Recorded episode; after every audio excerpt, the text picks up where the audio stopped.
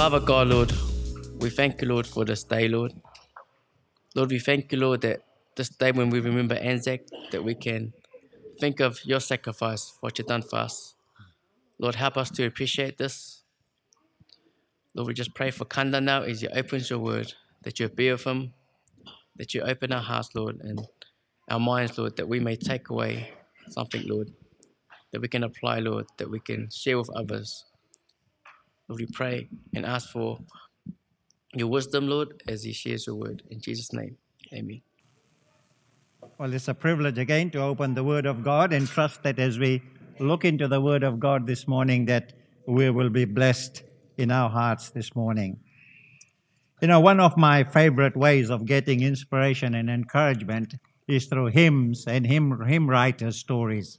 I have a couple of books at home on hymn writers, and I just love to hear, uh, uh, read the stories of how some of these hymns were made. And one of these uh, hymns was was by uh, a man called Robert Robinson in 1758. And this fits in a little bit in our message this morning. Robert's father died when he was eight years old. He was a very difficult boy, and mom had a hard time controlling him. At 14, she sent him to London to be a barber's apprentice. He got himself in a lot of trouble in London, but by God's grace, he was saved at the age of 20 in a Methodist church in London where George Whitefield was preaching. And later he ministered to many Christians in London and he pastored some churches in London. He wrote two hymns in his life to express his joy in his newfound faith in Jesus Christ. And one of these hymns that I have been reading, and I've got some inspiration from this, which I'd like to quote. And the hymn is Come, thou fount of every blessing, tune my heart to sing thy grace. Listen to this third line streams of mercy never ceasing, call for songs of loudest praise. Teach me some melodious measure, sung by flaming tongues above, oh, the vast, the boundless treasure of my God's unchanging love. It is said that later on in life he wandered away from the Lord, and this second verse reflects that. Oh, to grace, how great a debtor daily I'm constrained to be let thy goodness like a fetter bind my wandering heart to thee. Prone to wander, Lord, I feel it. Prone to leave the God I love. Here's my heart, oh, take and seal it. Seal it for thy courts above. Some years later, Robert was riding in a stagecoach with a, with a, with a woman uh, who did not know who he was and asked him if he knew the hymn, Come, thou fount of every blessing? And he replied, Madam, I am the poor, unhappy man who wrote that hymn many years ago. And I would give a thousand worlds if I had them to enjoy the feeling that I had then. The woman replied, Sir, the streams of mercy are still flowing. What a great God we have. In spite of all our failures and our, our downfalls and all that, God's mercy never ends the streams of mercy is ever flowing. And I wonder if that feeling of Robert is our experience. I certainly can relate to that. I can relate to the time when in my life I've backslided, not so much openly, but in my heart. And, uh, and that happens. And that happens. But forgiveness is available. The streams of mercy is never flowing. There is a way of recovery. There is the way of bouncing back from that situation and renewing our fellowship with the Lord Jesus Christ. Last week, our brother Gary took us so nicely through James chapter 4, verses 1 to 6, where we saw the, the cause of worldliness. We saw the consequences of the worldliness, worldliness. And this morning, I would like us to look at from verses 7 to 10 and look at the cure for worldliness. What is the cure for us to bounce back when we fail? And, and, and mind you, we are going to fail. We're going to fail tomorrow. We're going to fail next week. We always fail. But there is always a way of bouncing back with God. Streams of mercy, never ending. And that is our Savior, the Lord Jesus Christ. So my subject this morning is, is drawing near to God. And the question is how? How do we do that? How do we draw near to God? And let's read from By the way, uh, my wife had been gossiping this morning. And when I came here, my brother Gary came to me and said, I heard you were up at 4 o'clock this morning. Yes, I was up at 4 o'clock this morning going through this and pouring my heart to, my heart to the Lord. So nothing is secret, Gary. Keep it to yourself. Now, it is so easy to drift away from the Lord, isn't it? Let's not kid ourselves. Let's, let's be honest about it. It is so easy to drift away from the Lord. There are so many temptations, so many distractions, so many attractions that come to our way and steals our heart from the Lord. It steals my heart from the Lord. It may not be, like I said, an outward, outward thing for others to see, but inwardly we know that we are not right with God. And I'm sure each one of us in our Christian walk have experienced that. There was a downtime in my life before I got married when I went away from the Lord. And it was so difficult to come back. It was so difficult. You were kind of ashamed to come back. But then, by the grace of God, I was able to walk back to the chapel in Lautoka. When we celebrate the Lord's Supper, one purpose of that communion is to examine ourselves, see if we have displeased the Lord recently in our lives in any way. And it is quite evident from James's writing that many of the readers of this epistle were not walking with the Lord. And James is very, very strong here, and he calls them sinners and double minded. I just read uh, verse 7 to 10. James is saying, Submit therefore to God, resist the devil, and he will flee from you. Draw near to God, and he will draw near to you. Cleanse your hands, you sinners. Purify your hearts, you double minded. Be miserable and mourn and weep. Let your laughter be turned into mourning and your joy to gloom. Humble yourself in the presence of the Lord and he will exalt you. Sometimes some preachers get up on the pulpit and they preach and we say, oh, they're too hard, he's too hard. But look at what James is saying here. Straight down the line that what we should do to bounce back into fellowship with the Lord Jesus Christ. He calls them sinners and double-minded. These people, they both, they wanted the world and they wanted God. And you can't have both. You've got to have one or the other. And be, but these readers of James's, they wanted a bit of this and a bit of that. James gave us the pattern for, for personal revival. And he is pretty tough in the way he writes here. James has some 54 imperatives in his writings, and four, 10 of those are in these verses that we just read. There are 10 imperatives, there are 10 commands in this verse that James gives out for us to follow. In the church, there was conflict, there was quarrels, there was strife. And James very strongly opposes that, and he's laying the ground rules for the cure at how they could recover from that situation. And so he says in, in verse 7 here, he says, Submit therefore to God. In the light of what you guys have been doing in the church, you have been bickering and conflicting against one another. In the light of that, submit therefore to God. Submit therefore to God. The word therefore here indicates that something is not right. There's something not right in the church. Incidentally, don't look at the right hand side, that's for the Tongans.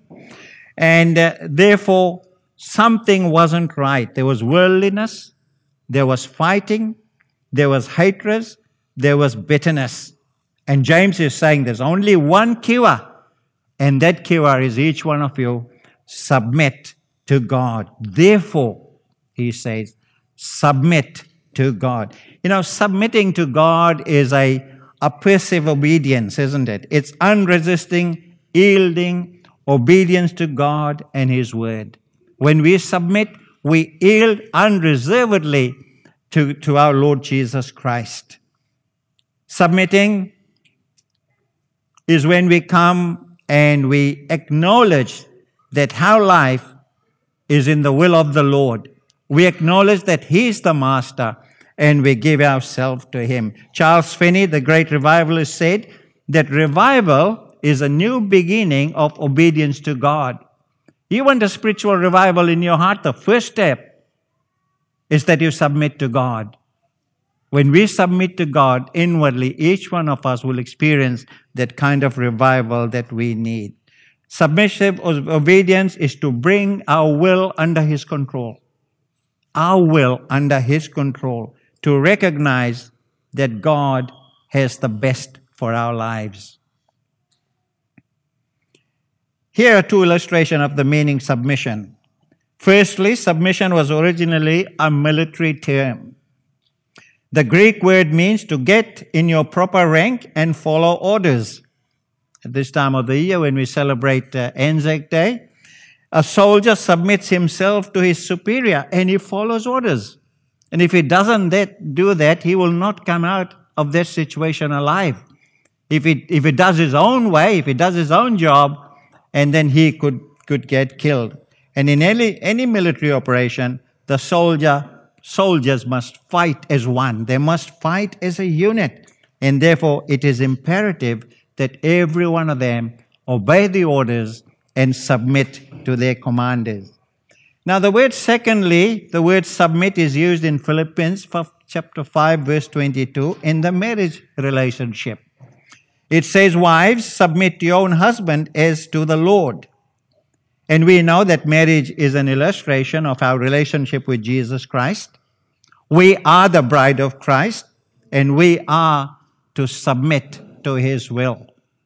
And it is significant that James is so strongly here calls these believers adulteresses. They were adulteress. It, it is a metaphorical description of the spiritual unfaithfulness that these people had in their lives. And, and, and James's Jewish readers would have been familiar with that because in the Old Testament, the unfaithful Israel is, is, is, is often described as spiritual harlots, aren't they? They were turning their backs on Jesus Christ and loving the world instead. You know, for many of us, brothers and sisters in Christ, we need to reaffirm our submission to God. We need to see where we stand when it comes to me and my Lord Jesus Christ. And for many of us, there was a time, there was a special time in our lives, wasn't it? I can recall a time in my life when I was broken down and I, I submitted again to God. I brought myself to the Lord Jesus Christ and I, I reaffirmed my submission to Him. It might have been as a youth camp, it could have been in a revival meeting, or it could have been in a personal prayer life when we committed and recommitted our life to Jesus Christ. And we need to look at that. We need to revisit that again and see where we stand in our submission to our Lord and Savior Jesus Christ. And the question is, are we living in that submission? And if it if, if, if, if you're not, and be honest with yourself, and we need to check ourselves out and just see where we walk with our Lord Jesus Christ. Submission is not only a passive obedience, it is also an active opposition. In verse 2, it says, to resist the devil. Submit therefore to God, resist the devil, and he will flee from you. James, in the middle of verse 7, says to resist the devil. James believed that the devil had a part in the waywardness of these Christians. James believed that the devil was active among them, and this is why there was problem in the church. And the devil always focuses on drawing you away from the Lord, doesn't he? He's got no authority over our soul because the day we put our faith and trust in the Lord Jesus Christ, we are saved from the penalty of sin. But the devil will still come around and try to. Is that bit too loud? I'm having a lot of feedback. It's a bit too loud, Jonathan.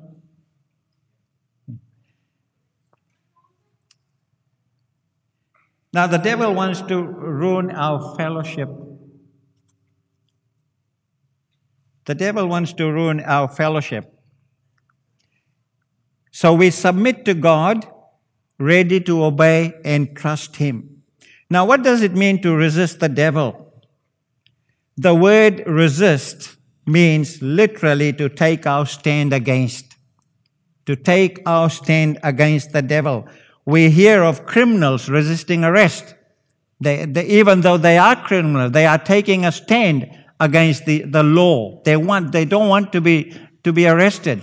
And to resist the devil simply means that, that we take our stand against him.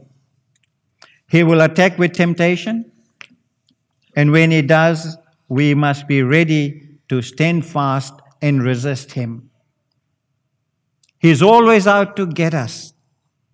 There's a story told of a reverend who was on his push bike with his Bible under his arm and he was going to church. A couple of boys met him on the way and they thought, oh, let's, let's have some fun with him.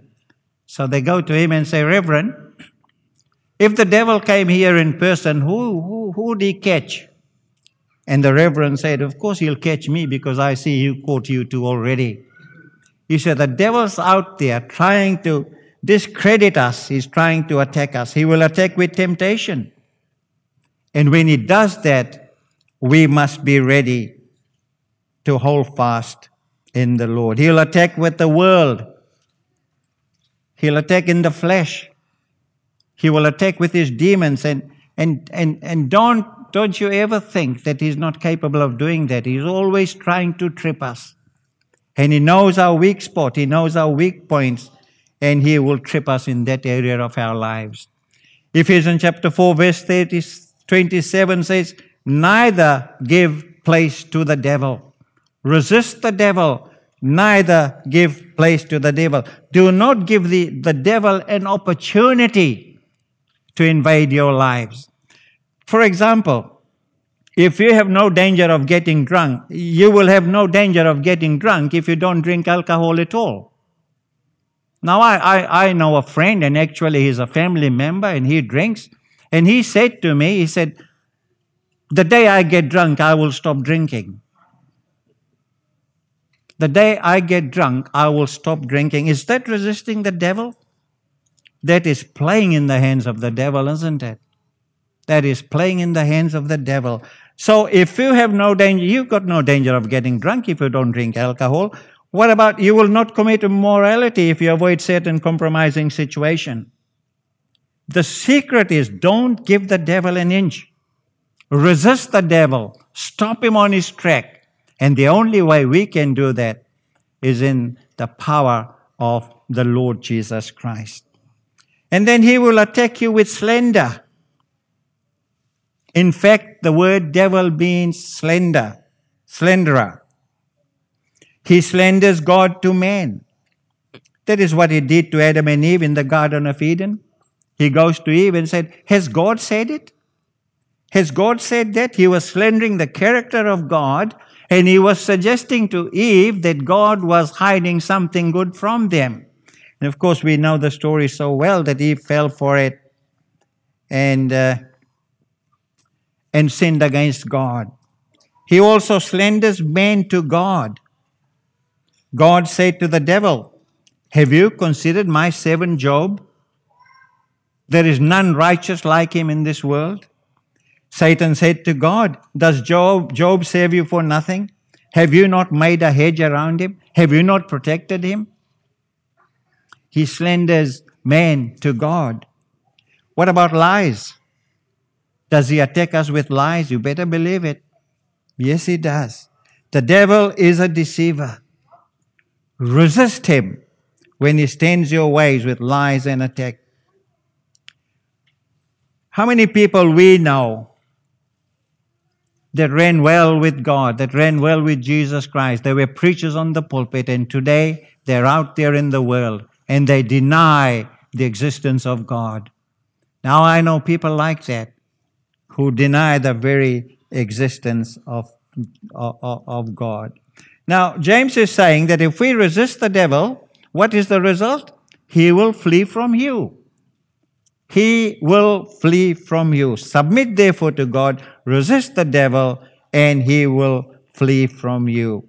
Now, the Lord Jesus Christ, when he was tempted, he quoted scriptures to the devil, and we read, and the devil left him.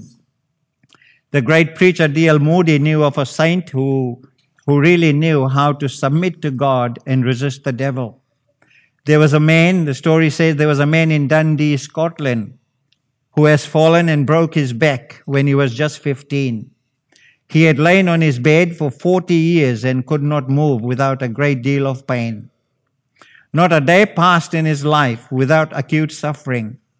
But day after day, the grace of God has been granted him. And when Mr. Moody was in his chamber, it seemed as if he was nearer heaven as he could be on earth. When Mr. Moody saw him, he thought he must be beyond the reach of the tempter, and he asked him this question Doesn't Satan ever tempt you to doubt God and think that he is a hard master? Oh, yes, he said. He does try to tempt me. I lie here and see my old schoolmates driving along, and Satan says, If God is so good, why does he keep you in here all these years? You might have been a rich man riding in your carriage. Then I see a man who was young when I when walked by in perfect health. And Satan whispers to me, if God loved you, couldn't God kept you from breaking your neck? And what do you do? Mr. Moody asked. Ah, he said, I just take him to Calvary and I show him Christ. I point out those wounds in his hands and feet and side and say, Doesn't he love me? And the fact is, he got such a scare there 1900 years ago that he cannot stand it and leaves every time.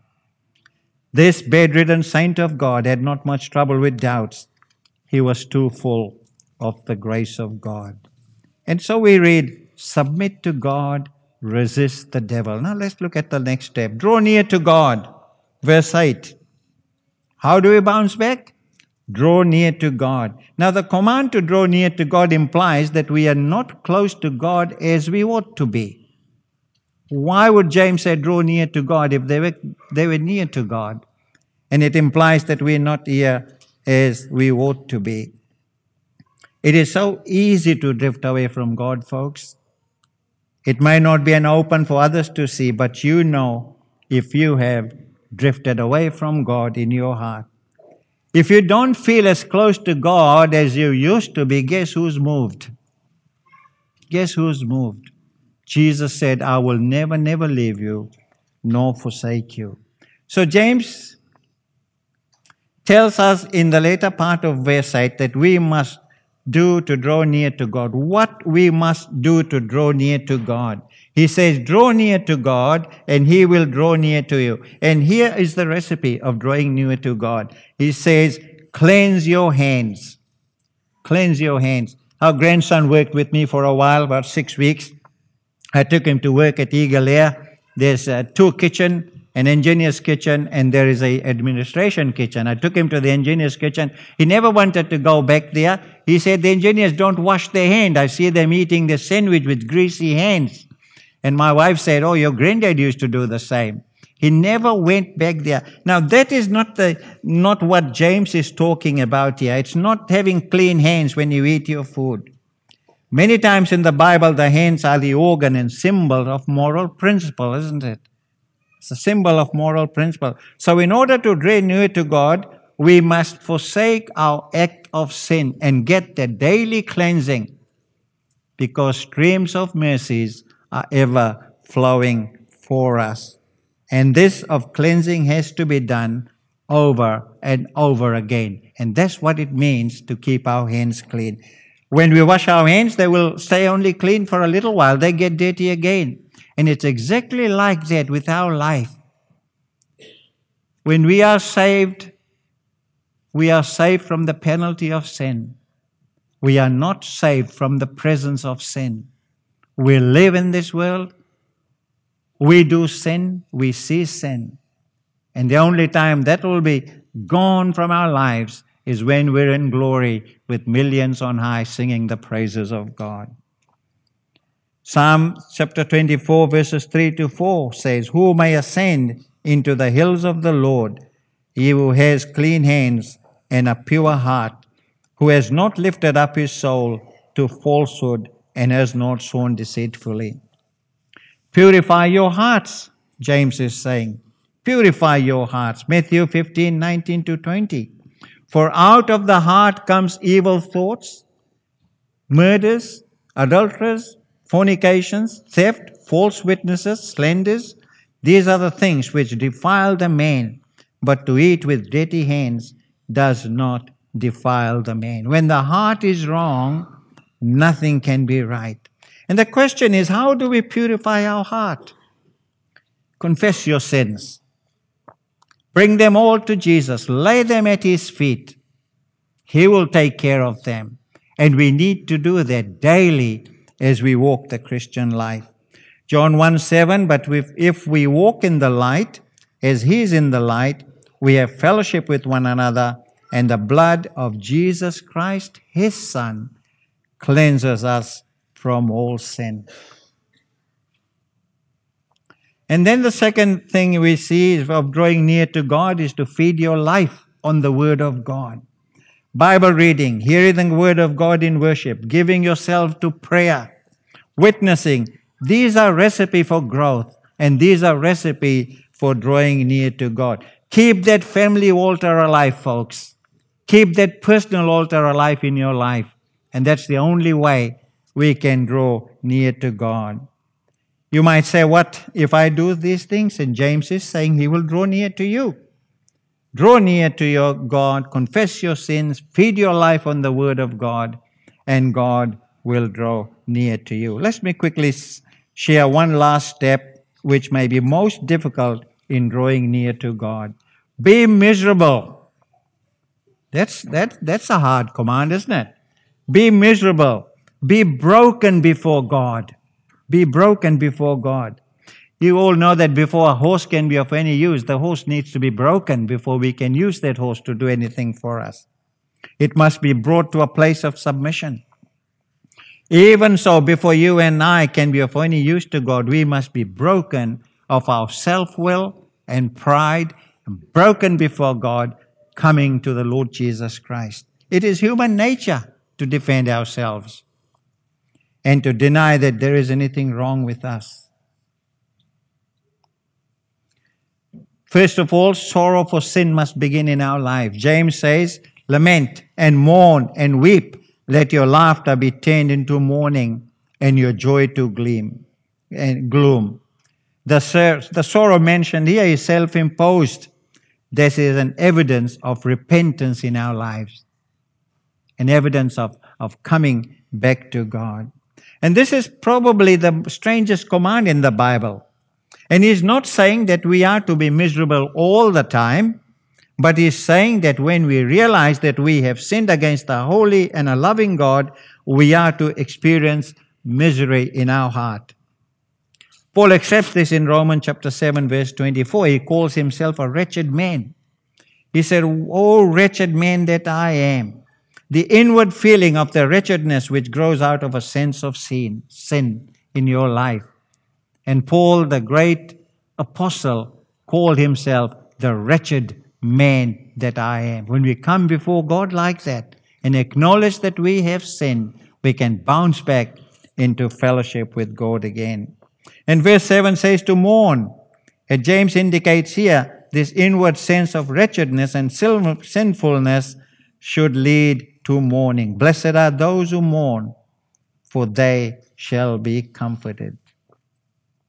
And then we come to weep. Our time's running away. James moves on to external evidence of this sorrow. When we weep, it's an ex- external evidence of the sorrow of the sin that is in our lives. George Whitefield was preaching to some coal miners outside the coal mine. As they listened to him, of their sin against God and the love of Jesus Christ for them, he could see white lines forming on their faces from the tears of repentance washing away the coal dust from their faces. Now, that's not the kind of teaching you will hear from some televangelists that we have. I'd like to name some of them, but I won't. You don't hear that. One televangelist across the ditch said, What's the point of coming to church and going home all doom and gloom? In other words, don't offend anybody. And my style is if I don't offend anybody, I'm not getting across. Don't offend anybody.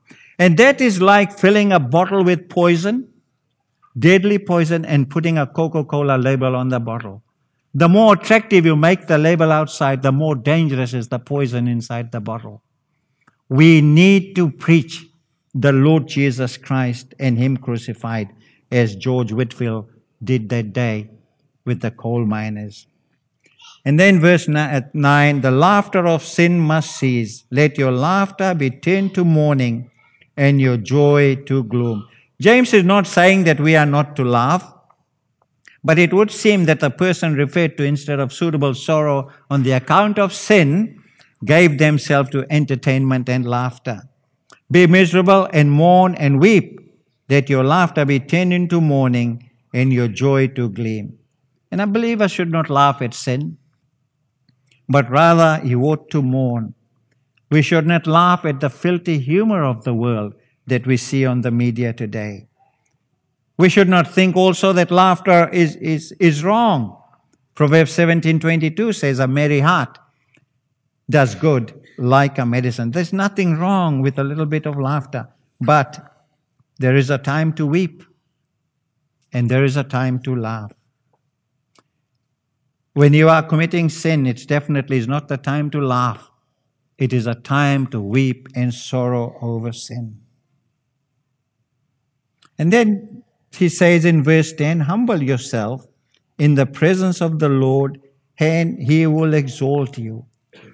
Humble yourself before the Lord, and he will exalt you. That sounds so simple, doesn't it? To humbling ourselves before the Lord is simply saying to take our proper place before the Lord. That when we come down and we humble ourselves before the Lord. With God, the way up is down. Jesus said, He that humbles himself shall be exalted. And the verb for humble yourself is passive, meaning offer no opposition. Perhaps it should read, Allow yourself to be humbled before the Lord. God must be the one who is to humble us, but we must give our consent. We must surrender ourselves to Him if we want to humble ourselves before the Lord. He Himself humbled Himself, didn't He? The Lord Jesus Christ. He became obedient unto death, even the death of the cross. Now, why should we humble ourselves and be, and be willing to be humble and broken before the Lord? James tells us here that if we humble ourselves in the presence of the Lord, He will exalt you. He will exalt you. 1 Peter 5 6 Humble yourself under the mighty hand of God, and He will lift you up. And we need to come down to this position where we can humble ourselves. Doubts and fear often, often drag us down. But as long as we seek to draw near to God, and keep our account short with God and humble ourselves before the Lord and confess our sins and read the Word, we can draw near to God and be in close fellowship with Him. Charlotte Elliott was an invalid for many years. She had a desire to help in raising funds for a girls' school, but she was too ill. She was too weak. She felt useless and the inner distress caused her to begin doubting her faith in Christ. And one day she got down with a pen and paper and wrote these words. And this is something that we need to do as well. Just as I am without one plea, but that thy blood was shed for me, and that thou bidst me come to thee, O Lamb of God, I come, I come. The crux of her distress, being an invalid and not being able to do things, Perhaps it's been expressed in these words of verse number two. Just as, I, just as I am, though tossed about, with many a conflict, many a doubt, fighting within and fears without, O Lamb of God, I come, I come. You know, when we fail, like these people did here, there's a cure for us there. And when we realize that we need to come to the Lord Jesus Christ, remember, forgiveness is always available. The streams of mercy are still flowing. Are you feeling low in your life for Jesus? Is there anything in your life that has broken that fellowship? Will you say, O Lamb of God, I come? And bounce back to Him? Recover and come back to fellowship with Him? Perhaps you have never given your life to Jesus Christ. You are still not a believer. Would you say, O Lamb of God, I come? Come and trust Him and give your life to Him and be saved. And then one day you also will be able to shout with the millions on high. May God help us with these thoughts here today. Submit to God, resist the devil, draw near to God, cleanse your hand, purify your hearts, be miserable and mourn and weep, and let your laughter be turned into mourning and your joy to gloom. Humble yourself in the presence of the Lord. Let us pray. Father, we just pray that you would help us to learn this lesson. It is so clear in the word for us how we can bounce back, how we can recover from the dark paths of sin. Thank you for the open door. Thank you for the streams of mercy that's ever flowing for us. Thank you for forgiveness which is available to us. Father, we come before you today and pray that you will search our lives, search our hearts, Father, and see if there is any wicked way in us. Lord, cleanse us and bring us back into fellowship with you. We thank you again for this day. Thank you for the time we've had remembering our Lord Jesus Christ. Thank you as we've been considering that there is no second death for us because there was one who was willing to die in our stead. So take us to our homes in safety, Father. Watch over us this day and throughout the week. And we pray that you would help us ever singing your praise, glorifying Jesus Christ in our lives. We thank you so much. In Jesus' name, amen.